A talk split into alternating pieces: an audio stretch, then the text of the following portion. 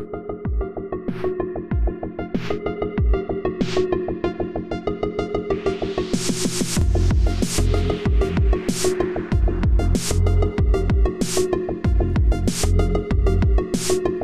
everybody, welcome to the Exit Podcast. This is Dr. Bennett, joined here by Tyler. Redacted. Tyler is the founder of Pluribus, a cancellation insurance product. And we had him on the show uh, a, a little over a year ago to talk about the concept and what he was working on. And uh, just wanted to check in on his progress so far and see uh, see where things stand. So, welcome to the show. Hey, man. Thanks for having me back. All right. So uh, when we left you in April of 2022, you were talking through the concept, talking through like why it needs to happen, why uh, you know people should care about it, and you had built your team, but it was very much still in the idea stage. So tell me where things stand now. Yeah. So after uh, you know, it took a little bit longer, and by a little bit, I mean more than that, uh, to actually build the thing. Uh, but it's you know never been done. We knew that there would be um, you know kind of twists and turns along the way, but as of right now, we're maybe two to three wait- weeks away from releasing the beta. Uh, just basically building the the foundational uh, infrastructure and you know base level game theory to make sure that all the participants are pretty much on the same page. Uh, with preparation later for additional updates and everything, uh, but to at least get the baseline down was uh, tricky. I mean, uh, there's a reason why this doesn't exist yet. It's hard to do, but uh, I mean, after a lot of time, we've done it. Yeah. So tell me, tell me what the product actually is. Yeah. So as far as uh, cancellation insurance, so the important thing to remember, it's the quickest way to communicate the purpose of this because that is you know what it is it's mitigating damage for a future event that you don't want to happen uh, but it does not work like traditional insurance uh, you can't really you know have an actuary that can look at somebody's statements online and determine what the likelihood is that they say something you know on pc or it's it, doesn't work like conventional insurance can't work so the uh, route that we took is to do crowdfunded uh, cancellation insurance. Uh, another reason for that is because uh, creators, um, influencers, whatever term you want to use, are also the people who are most at risk for cancellation and have the most to gain. They also have the largest network of people on tap to potentially donate to them. Uh, so uh, basically, the approach that we used is instead of you know, somebody has something bad happen to them, like, oh, I broke my leg, I have $80,000 in medical bills, uh, could you, I need to raise $80,000. Uh, preparing for that eventuality with live donations isn't really a great deal. Like, if you ask me, hey, would you donate to me in case I happen to break my arm, which is not really guaranteed, could you give me five bucks right now? It's not an ideal on my end, um, an ideal deal for me on my end. So basically, what happens is uh, you have a creator, influencer, again, whatever term you want to use. Um, they can define the parameters of what counts as a cancellation for them. Obviously, cancellation means different things to different people. For some people, it can be, hey, I got, in case I get demonetized from YouTube, I would really want a safety net. Or, hey, in case I get booted from Patreon, that would completely screw my life up. So I would like protection against that. So they would state the parameters of uh, what will count as a cancellation for them, and then invite their supporters to pledge to donate to them in case that event comes to pass. So it's not a live donation; it's a pledge. Also, not just you know a verbal pledge. We're not just taking people's words for it. They'll we'll take their payment info and everything. So there will be a whole lot of latent donations um, on tap that can you know build over time until you know that event comes to pass. So they'll invite their supporters to donate. Um, if I'm a supporter, um, which I'm a supporter of many people, so I kind of have insight to the viewpoint of, uh, of that party, um, and say, hey, in case this happens to me, would you come through when I most need it? Yes, I'll pledge you $10 right now. I'm kind of spread financially thin as it is. I can't subscribe to every single person I like and pay out five bucks a month to dozens of people. So yeah, if you need me, here's 20 bucks. So a certain amount of time goes by, and you know the worst comes to pass. They actually do have that thing happen. So in the meantime, they'll have been accumulating these pledges from people. They'll hit the proverbial big red button of, "Hey, you guys, it actually happened. Uh, we're I'm am in need of actually transferring the pledges uh, that you uh, made to me in the past. They're going to turn into live donations. Uh, and then after a, um, or I'll just kind of stick with the baseline now, and then the uh, funds would be transferred. As far as the adjudica- adjudication of the legitimacy of the claims, I can go into that later, but that's at least kind of the baseline of how it works. Yeah. So my next question would be like when I when I uh, when my car insurance company gives me car insurance, they're not trying to encourage me to get into car accidents, right? Uh, that it's sort of assumed by both parties that car accidents are an undesirable outcome. And in, in, in the case of this uh, product, both parties sort of want to engage in riskier behavior. Like the the purpose of providing this cancellation insurance is to is to actually encourage people to speak more freely. And so I think a huge component of how this product would have to be designed is to give the because so for for instance i'm a i'm a content creator and uh i noticed that like my pledges uh at this point are actually bigger than my youtube income and so i like spam the gamer word you know on on youtube so that i can get demonetized so that i can uh, uh get that bag so tell me a little bit about like how how you deal with that hazard and uh, and yeah, what the what the uh, what the donor's recourse is. Yeah, and that really is the after that immediate explanation, like the number one thing that should and usually does appear in people's minds is, well, what if they do the purposeful gamer word? Like that's kind of the archetypal example of just kind of abusing a policy. So uh, there's two things. So we have to balance the interests of both parties. One, people who pledge to donate obviously don't want to get defrauded, um, but then you can't. You also can't make it too easy for them to pull their pledge because creators that are in you know are good actors and are not deceiving anybody can't have the rug pulled out from under them too easily.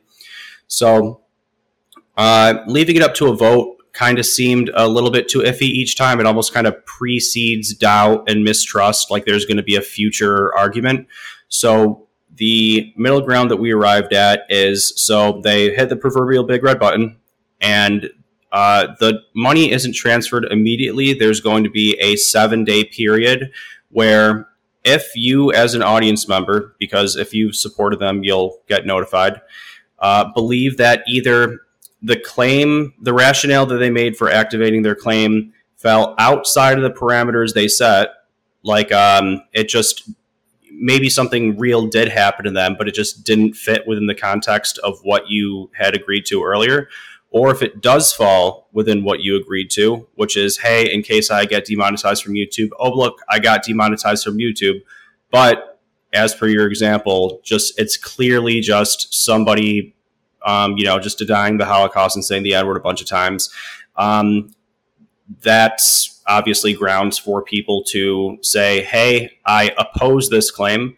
Um, so it's not necessarily a vote, although the people's voice can actually get heard that way. So the default expectation or assumption is that each claim is uh, legitimate unless more than 50% of people go out of the, their way to oppose it under grounds of those two um, reasonings, which they will if they feel that they've been taken advantage of. For the most part, if everybody's kind of being more, you know, just normal people and, you know, they'll be self selected to be on the same team to begin with, there really shouldn't be many issues. And also, um, I think that, you know, the potential risk of a creator taking advantage of, you know, their supporters is a bit overblown. It's not nothing, but I think that um, you know, the medium to long term social and financial costs of like even if you got away with it and like fleeced your followers out of like twenty grand, like I mean, where are you at now? Yeah. Um, is it going to be worth 20 grand? Probably not. But even, even that said, you still need the perception of everybody to feel, you know, safe and that people aren't going to stab each other in the back. Um, so that's ba- that is the uh, base layer mechanism for that. So if people think that they're being taken advantage of, they do have recourse to vote it down. So how do you get paid? So the one uh, tricky thing is, um, you know, we can't take the standard uh, you know, um, industry standard 5% uh, platform fee uh, for pledges because you can't take a cut of something that doesn't exist yet. Uh, now, should those policies be exercised, you know, a couple years down the line, and then you know all the money gets transferred that we can take a cut of, but that's also not a great business model. Just crossing your fingers, hoping that everybody gets canceled and they've raised a bunch of money in the meantime. So uh, on the supporter end, um, when you you make a pledge, again, kind of the whole unique value prop here is that it's not an immediate financial investment for you and this is more of a supplementary thing that you can do for people who you just don't have uh, the, the flexibility uh, to necessarily subscribe to. So um, again just like making a reservation for a future payment. But when you do that you do have the option to tip us uh, directly just kind of the, the gofundme model right now. Um, they used to take a cut of everything. Now they're huge and you know you can just um, have a tip on top of donation. So that's uh, one way. And then the other way is that on the creator end of things, uh, to accept pledges uh, will be a $5 a month subscription. Um, now, with this sort of thing, the value will rise as the network grows. Um, and, you know, obviously, you know, we didn't want to do anything like add a insurance payment or premium or just like anything super annoying like you know think of how much you pay for your insurance and all these other aspects. So it wasn't ever going to be anything like that. But in the opening days there is not going to be that large of a network. That's just the way that it works. So started out with pretty much the bare minimum hey everybody pay five bucks. We'll get data as this thing moves along. Um, and then let's say you know a year or two down the road from now on the other end of things, if uh, you know if there's a creator making a million dollars a year, uh, then you know only charging them five bucks a month for something that's in jeopardy of losing a million dollars obviously doesn't make sense. So there, it can evolve down the line. Um, but without having any sort of data or feedback, um, which is you know sort of the reason why you know we're releasing the beta in a couple of weeks and getting feedback from creators to say, hey, actually, this thing that you thought would be good sucks, or vice versa. This is actually good. Um, is the approach right now. So um, yeah, five bucks a month to start out with for creators, and then you can tip us if you want for supporters. I mean, that sounds like a really great deal. Uh, to be honest with you. Um, so, so it is a great deal, Bennett. It's a good point. It's a great deal. uh, legitimately, that's that's that's. Uh, I'm. I mean, I'm thinking in terms of your team. Um, well, let's let's let's talk about that real quick. Like, who who's involved with this project? I mean, you don't necessarily have to name names, but like, you're not a code guy. This this took some this took some doing. What kind of skill sets did you go looking for in the group? Yeah, I'm. I've never written a line and don't, uh, you know, anticipate doing so in the immediate future. Um, I mean, the main reason I joined Exit in the first place was because, I mean, I had been working on this for quite some time, um, and then I had thought that I had a uh, co-founder. Um, let's see, a, a, year and a half ago, or maybe even more than that. Uh, yeah, joined Exit a year and a half ago, so shortly before that. Um, and then uh, I thought, you know, things were about to take off. Uh, and then, you know, because of the pandemic and fallout from that, and for a variety of other reasons, he really wasn't in a place mentally where it would, you know, uh, be wise or practical to, you know, uh, take on a new enterprise like that. So uh, just when I had forward momentum, I'm like, shit. And then that got taken away. But I'd been tracking exit for a while. So I joined just kind of crossing my fingers having like an image in my head where I just want to join and then say, hey guys, I'm working on this great project, and then have a bunch of technical people volunteer, and not with the ne- necessarily with the expectation that's the way it would play out, but that's exactly how it played out. Um, it got put together pretty quickly. I basically I basically just creeped on everybody's comments in the introduction or in the intro page um, and just saw everybody's skill sets, reached out to them, said, hey, this is what I'm doing um, and got a, a, team of a couple of guys in Exit to start putting this together, and a couple of guys from uh, outside Exit as well. Um, but it all uh, congealed and started gaining momentum very quickly after joining. Yeah, and I don't necessarily want to like encourage people to like. So ideas are cheap, right? Like having a good idea is worth almost nothing, and um, unless number one, it has to be a great idea, and number two, you have to have the drive to build the kind of connections and the kind of network. And so, like, I was just really impressed with with the effort that you put in uh, to to make this happen and to get the right people together. Um, as far as how how did you how did you assess like the the, the partnership? Like how, how did you decide because you didn't have cash to offer anybody. Like that's that's a huge obstacle to, to somebody who's got a good idea but they're not a code person. They're going to have to outsource a lot of things um, or, or, or find a lot of help. How did you figure out like hey what is this worth to all of us? How do we all feel bought in and you know sort of uh, compensated by this project yeah, so the the short answer is just um, sweat equity for people who don't know what that is. It's you know when you're doing a startup and you don't have cash to pay people with, um, you say you know once this is uh, you know becomes an actual company and we're off to the races, you guys get a stake in the company um, because I can't pay you, so you'll own uh, part of the company. So that's how at least the compensation worked. Although we have had, you know, just a couple of guys who, um, you know, were just happy in like their careers and just were, you know, um, happy to like lend a couple of hours a week to the project just on a volunteer basis. But as far as assessing chemistry, suitability, like whatever, I, the only route that I could go was to be um, as honest as I could with people. Like, I don't really know how startup founders who are just like kind of snake oil salesmen handle the stress of just like pulling like dozens of different threads of lies a day to like keep things spinning but just like i basically just said hey this is my idea. I'll, i genuinely believe in it.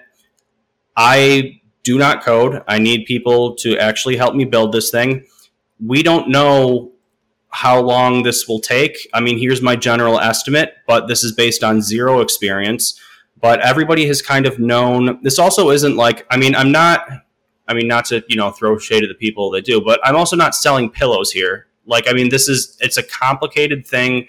It's a important thing. And I think that, you know, um, I mean, you can't even if you walk into a diner and strike up a conversation with a stranger, they're going to talk about cancel culture within seven minutes. Like, I mean, everybody is it's it's just kind of been hanging over everybody's head. So that's that played a role.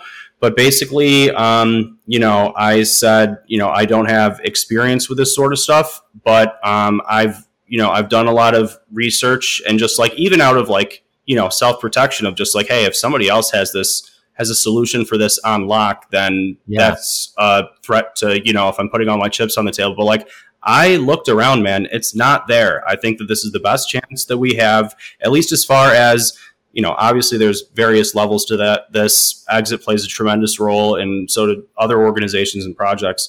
But um, all I can say is I'm going to be honest and give it as much effort as I can, and um, and then also, you know, um, give you sweat equity at the end of it, and that's all I can promise. And uh, it ended up working out. Yeah, I, I've been really impressed by the quality of not not free work, not volunteer work, but speculative work. The the the the number of smart people who are willing to, you know, go to a couple, attend a couple of your calls, and uh, you know, get a sense of what you need and and and think through what it would take with you and sort of explore the space with you um, i mean uh, with you on this project in particular but just in general in the group lots of these projects um, if you've got a halfway decent idea and you seem like a smart guy um, a lot of these guys are really looking for uh, an, an interesting project to to chew on. Um, you know, there, there are guys who who generate tons of projects and there are guys who sort of consume projects. Like they have these systematizing minds and it's almost like a uh, it's almost like the way a beaver builds a dam. It's like they just need they need to build something. And um, it's it's really cool to see those things come together inside the group. On the subject of uh, cancel culture and and and the fact that it's just on everybody's lips um, why do you think it is the case? You know i know you've you've sort of mentioned in broad strokes that like hey this i know why this doesn't exist because it's hard but uh, can you can you be a little more specific about like what exactly about it is hard? Why hasn't this been done before? Yeah um like i was gonna say it i mean like there's a lot of reasons why i think i'm just like hey i'm perfectly positioned for uh, addressing this issue, um, like both to like whatever strengths I have and like and my own like weaknesses and like whatever you know shitty things have like happened in my life that kind of led me to this point. Like I feel like I'm perfectly positioned. You know, it's like the most meaningful thing I've ever partaken in. So it's uh you know over the course of three years um i mean the breakthroughs make it all worth it but as far as the percentage of the time it's just staring at your laptop like just with a problem with no answer and just like a series of those like over the course of like every week you're just you come up against another thing where it's like okay so now we run into this problem. There is no answer because this doesn't exist. So where there's nobody you can consult really. I mean you can you know just have calls with as you know as many smart friends as you can find which i've done and which was very helpful. But um, i think the number one reason is just because the ambiguous nature of social uh, relationships. Like, I mean, we we um, you know we touched on you know how can you tell if somebody said something un PC and are being persecuted for it, even though it was their legitimate beliefs and like you know whatever charges are being leveled against them is, are bullshit, uh, versus you know just somebody saying the gamer word for fun and to cash in. Like, how do you how do you assess authenticity is like a very difficult thing. Um, and you know, we touched on the you know the base layer of how to do it, and I use that term whenever I say it because even after that, um, what you get is well, what if scenario A happens, and what if scenario B happens, and then what if uh, outcome A1 and A2 happen from scenario A, and outcome B2, B3. So like it just keeps on branching out.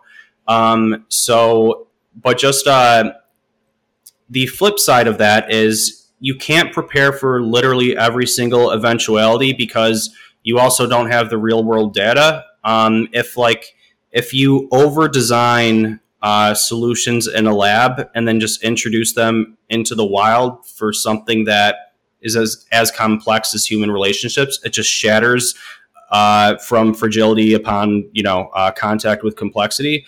So basically, just mapping out the each intersection of, hey, here's where a problem could arise, and basically mapping out the landscape of here are some options available to us without actually picking them, um, because it would just be hubris to just be like, and this is the best way to go, just with no real world feedback and just talking about it over Zoom.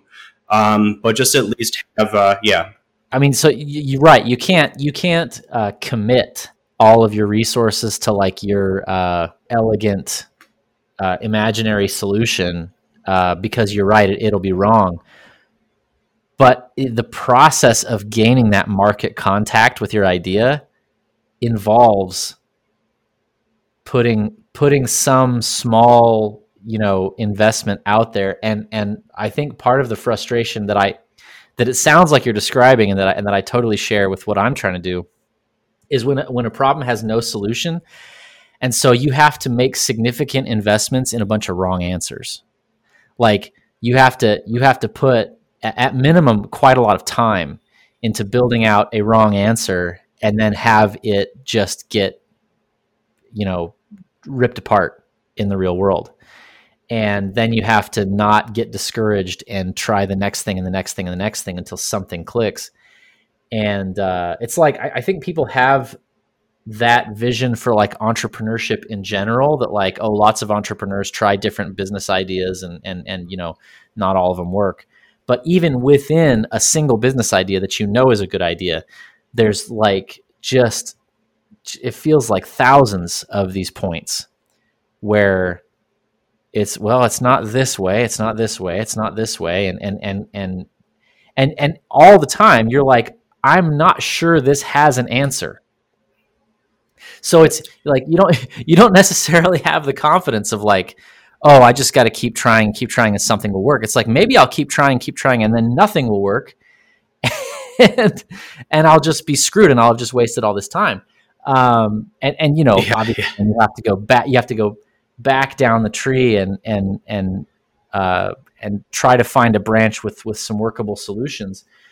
But the fact is, uh, if, you're if you're visualizing this this tree and you've you've exhausted all the uh, all the options on this node, it's like totally possible that you find some you find some blind alley down this decision tree that leads you all the way back to the core of your idea, and you go, "Oh man, this whole thing is screwed." Like the the terror of like how much of your sort of weaving you might have to undo um, at at any point is is intense.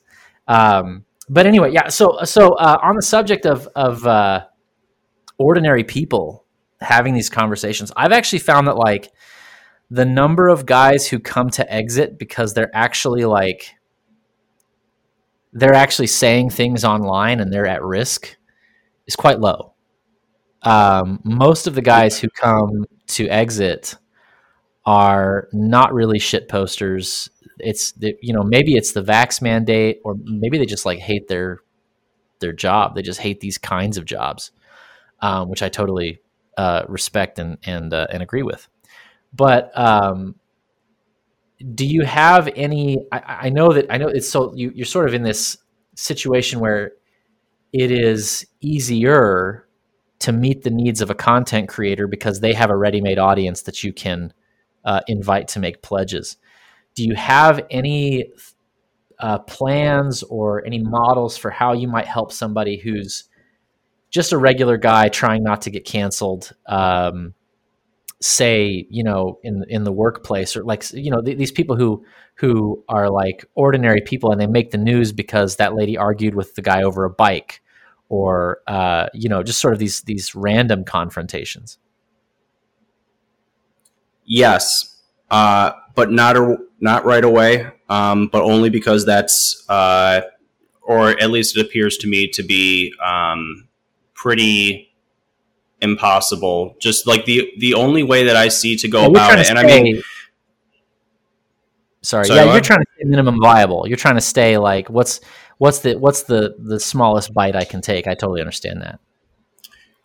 Yeah, and I mean I like creators, but it's not like I have such special affinity for them. I want to help them out more than normal people. I mean, a lot of uh, there's pretty much the model is that um, there's a certain it can over time as the network scales uh, like wider and wider concentric circles of people who can take advantage of this, uh, you know, pretty much qualify or become feasible. Uh, so you know, you start with like you know larger to mid-sized creators, um, and then an update that we've talked about before that we can go into later if you want um, can go to like mid-sized to smaller creators, and then that kind of expands over time to like you know professionals in hospital environments, which is basically an environment nowadays. But just like you can think of academics or like doctors talking about uh, you know, going against the narrative um, or anything like that. And then over time, it pretty much should be able to broaden to uh, everybody.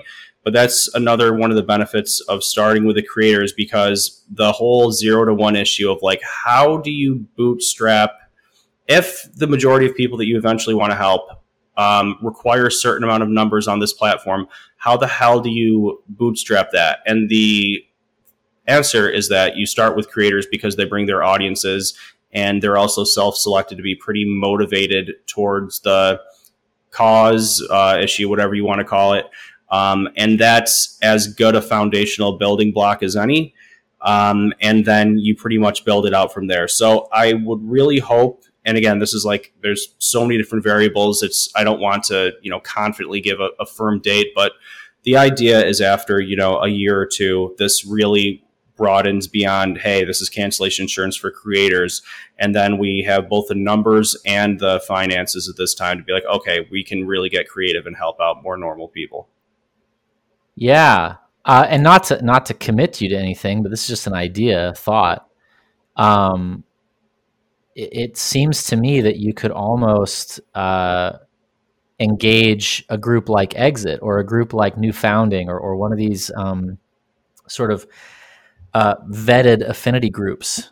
And your your customer would be the group itself and the leadership of that group but sort of what they would be offering to their you'd be like a value add to their thing where where they would say hey if you lose a, a revenue stream we've worked it out with pluribus that we're going to we have some pledge uh, uh, reserve for just this purpose and and sort of our our audience and our donors are trusting us to do the work of vetting you in case you lose your job.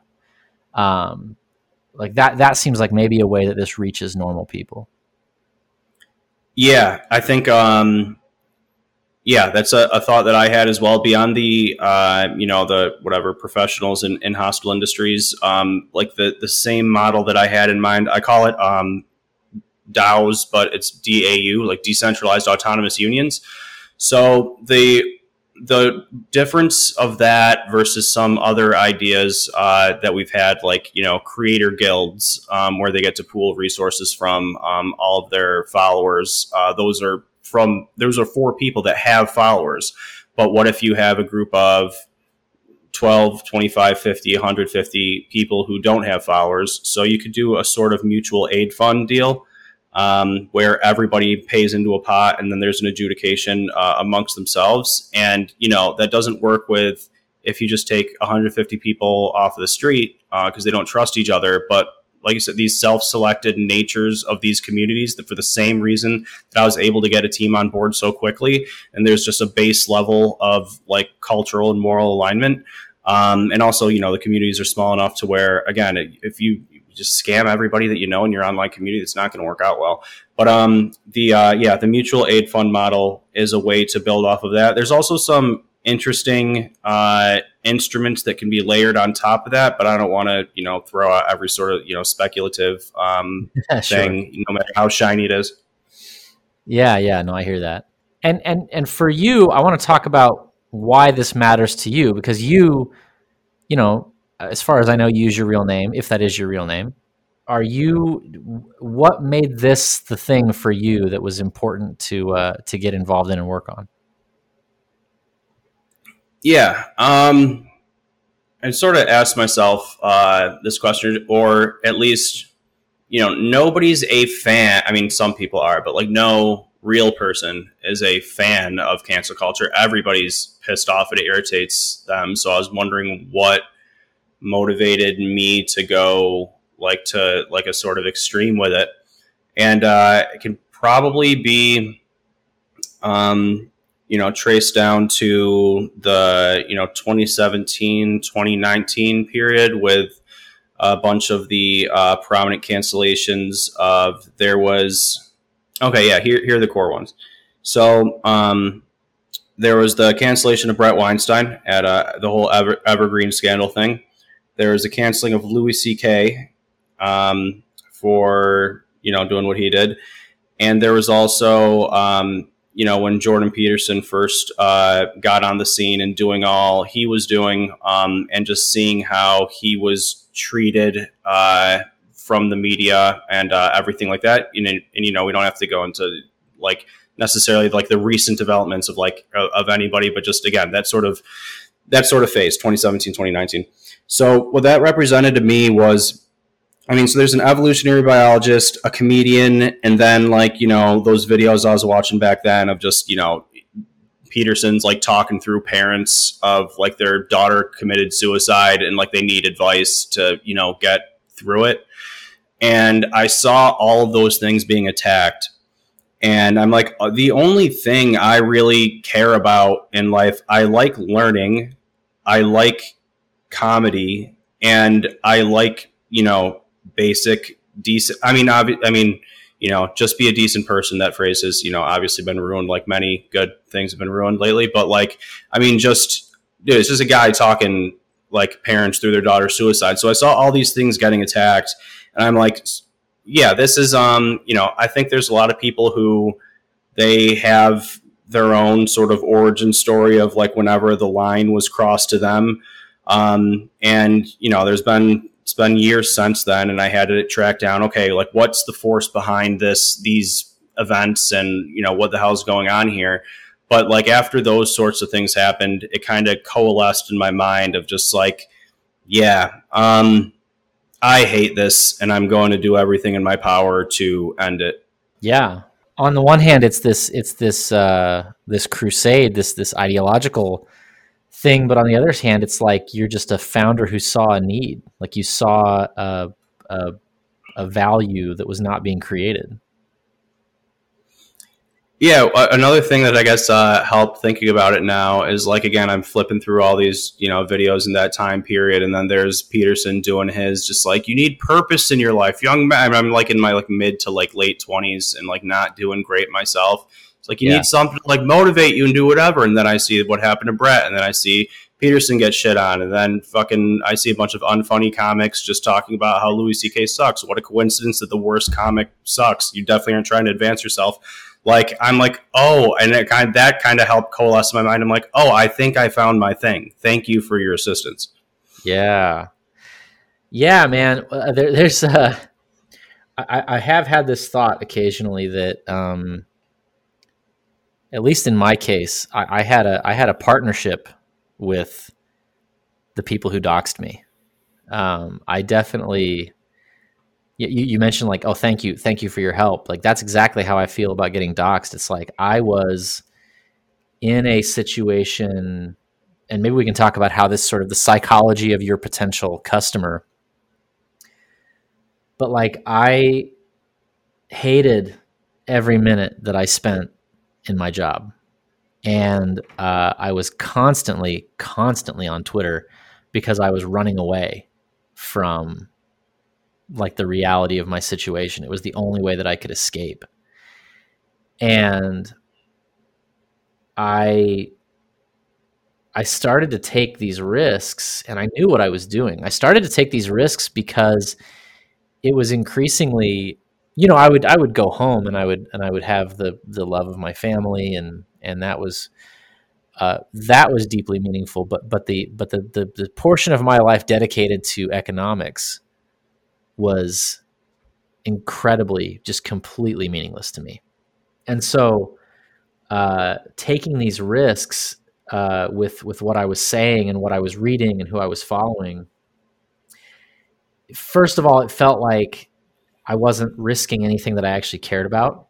Uh, because it, it, I I couldn't justify to myself keeping my mouth shut so that I could stay a finance analyst forever and then also it was like this is the only thing that I'm doing that maybe means something because people would reach out to me like every month or so and they'd be like, "Hey, you wrote this thing about um, dating or you wrote this thing about religion or and and I I uh, you know I went and asked a girl out or or I, am getting engaged or I started going to church again or stuff like that." And those little DMs, uh, you know, one of those meant more than than five years um, at the defense contractor, and so it was like you, I was sort of magnetized toward purpose, toward impact, and uh, and so yeah, the people the people who doxed me, um, I'm I'm boundlessly grateful for that. and maybe that, you know, I, I know we want to, we want to stay in this like uh, friend enemy distinction territory with, with, uh, with these guys. And like, obviously they should not be, they should not be doing what they're doing. But what I want to create and what I think you're trying to create too is a situation where you can undergo that transformation and that that shedding of these things that are not of value uh, without being destroyed. Like, I needed to get fired. I absolutely needed to get fired, but I also was very lucky in terms of like how that shook out in the long run, and I want everybody to have the kind of opportunities that I had, uh, and and the kind of soft landing that I had. There's the famous uh, Thiel quote of you know we live in a world in which courage is in shorter supply than genius, and you can you know you can swap out courage for you know a whole bunch of different uh, virtues, and one of the if not the primary reason is that the the co- there's tremendous cost associated with doing pro social things, and that's what is inhibiting uh, a lot of good things from happening. A lot of people could end up in better situations, but you know, if you uh, and that's part of the reason why we wanted to do like you know preemptive measure, measures so early. Like, um, I mean, even setting aside for the fact that like you know GoFund, even if GoFundMe didn't take controversial um, funds down. What you could say is that, hey, if I'm big enough and I get canceled, I could just start you know, a GoFundMe to restore my lost income. Like that's that's easy to say to other people in theory, but that doesn't like you can't just be like, hey, your life is going to be miserable, but eventually it's going to be okay. Like you need something beforehand to know that whatever shitty event you might go through in the future, it's not going to be that bad. And then you can sort of pass through the membrane of the fake and gay world and then into wherever you're meant to be, basically. Um, and I think uh, that's at least since there's there's it's a very complex problem and it's not even one problem. It's a whole bunch of interlocked things which means that there's a whole bunch of interlocked solutions. And what i'm doing is only a small piece of that. But um, mitigating that pain to go from where you shouldn't be to where you should be is really the role that I would hope to play here. Yeah, and you're going to have an opportunity. I mean, you, you, th- there will be a community that's built around this, and um, you know, I guess that's maybe a little cliche these days. Everybody's everybody's starting communities, but um, it matters a great deal to have people around you who have gone through it and who can tell you that it's going to be okay and tell you how it's going to be okay. Um, I I uh, I owe a lot to to my friend Tanner Guzzi, who um, he mm-hmm. he had he had like almost like a Me Too style cancellation. Uh, and this was like this was like in the teens, the the, the 2010s, where uh, cancel culture was not really understood as a thing. Like it, it, had started happening, but we didn't really have like a label for it, and it wasn't like necessarily understood as a as a bad thing. Mm-hmm.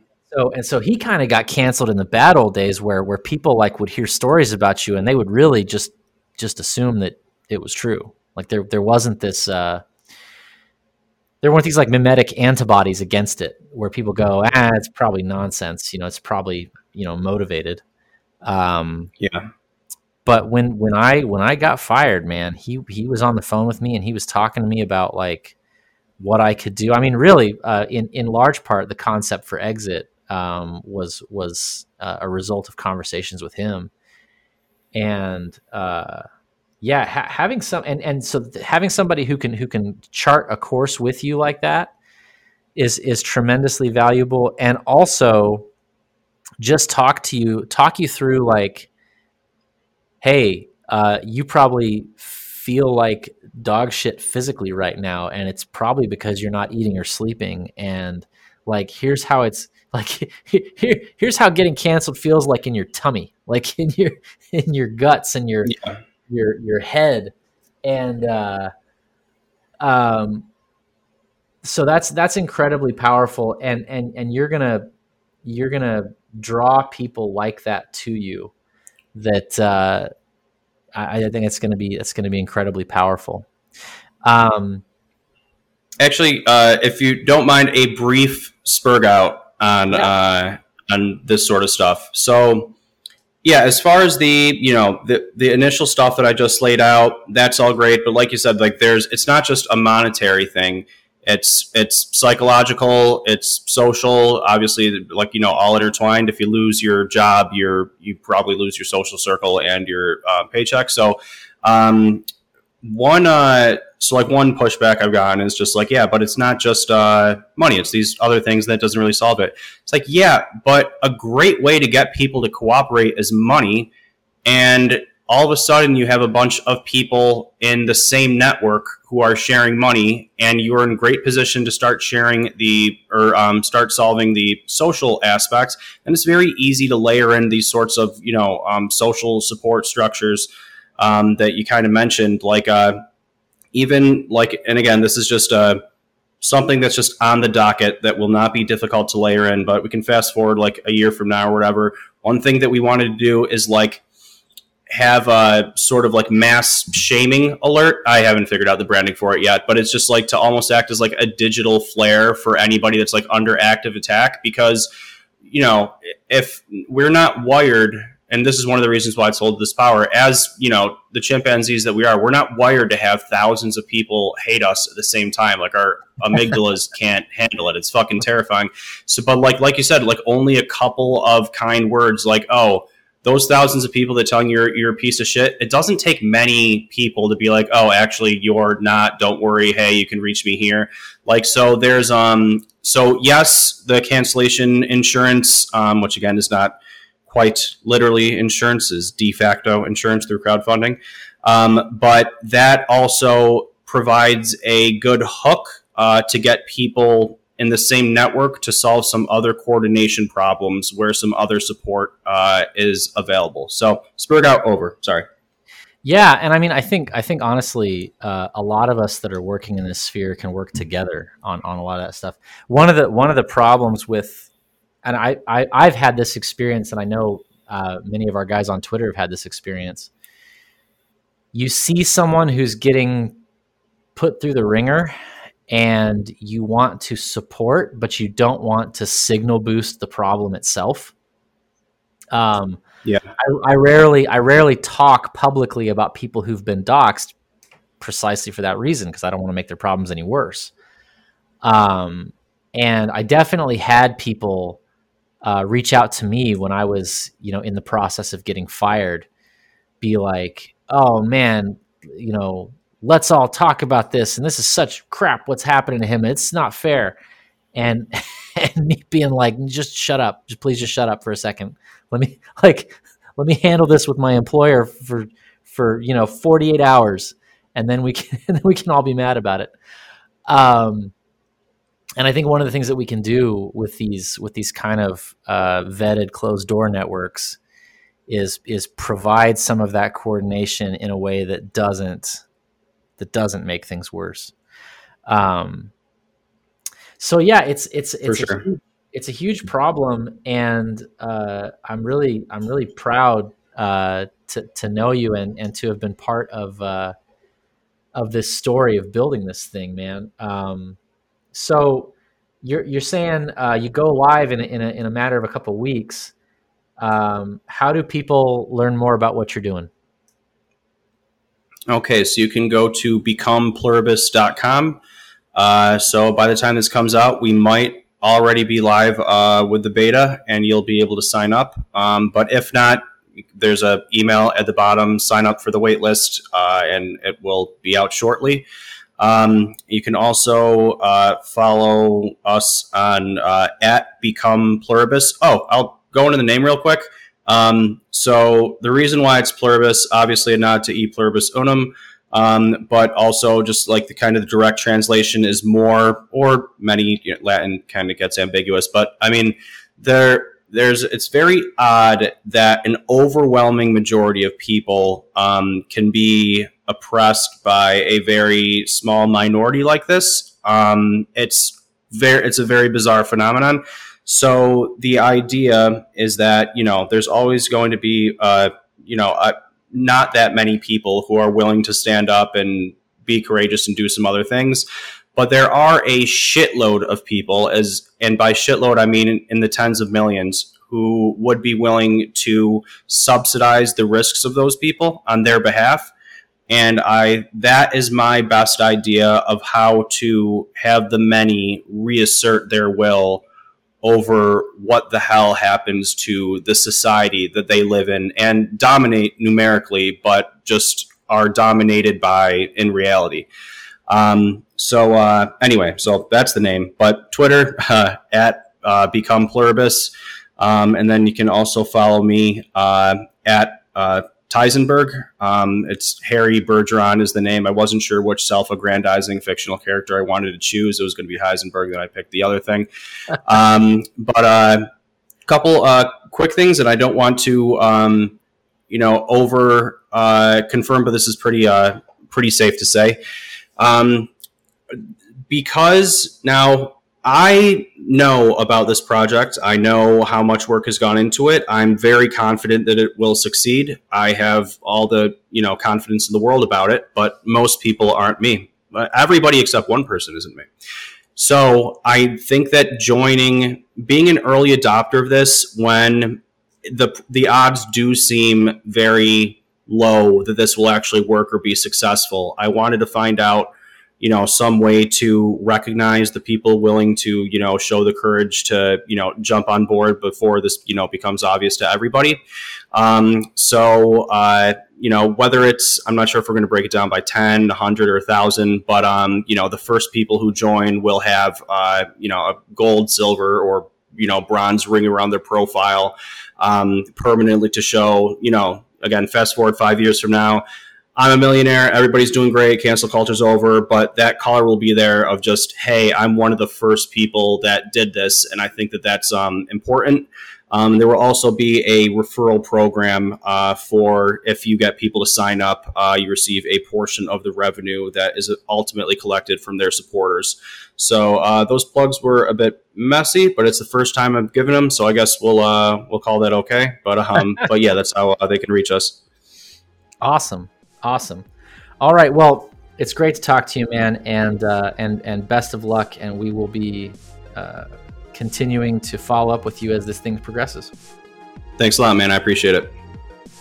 All right, and so uh, if you want to learn more about what we do here at Exit, you can check us out at exitgroup.us. Follow us on Twitter at exit underscore org.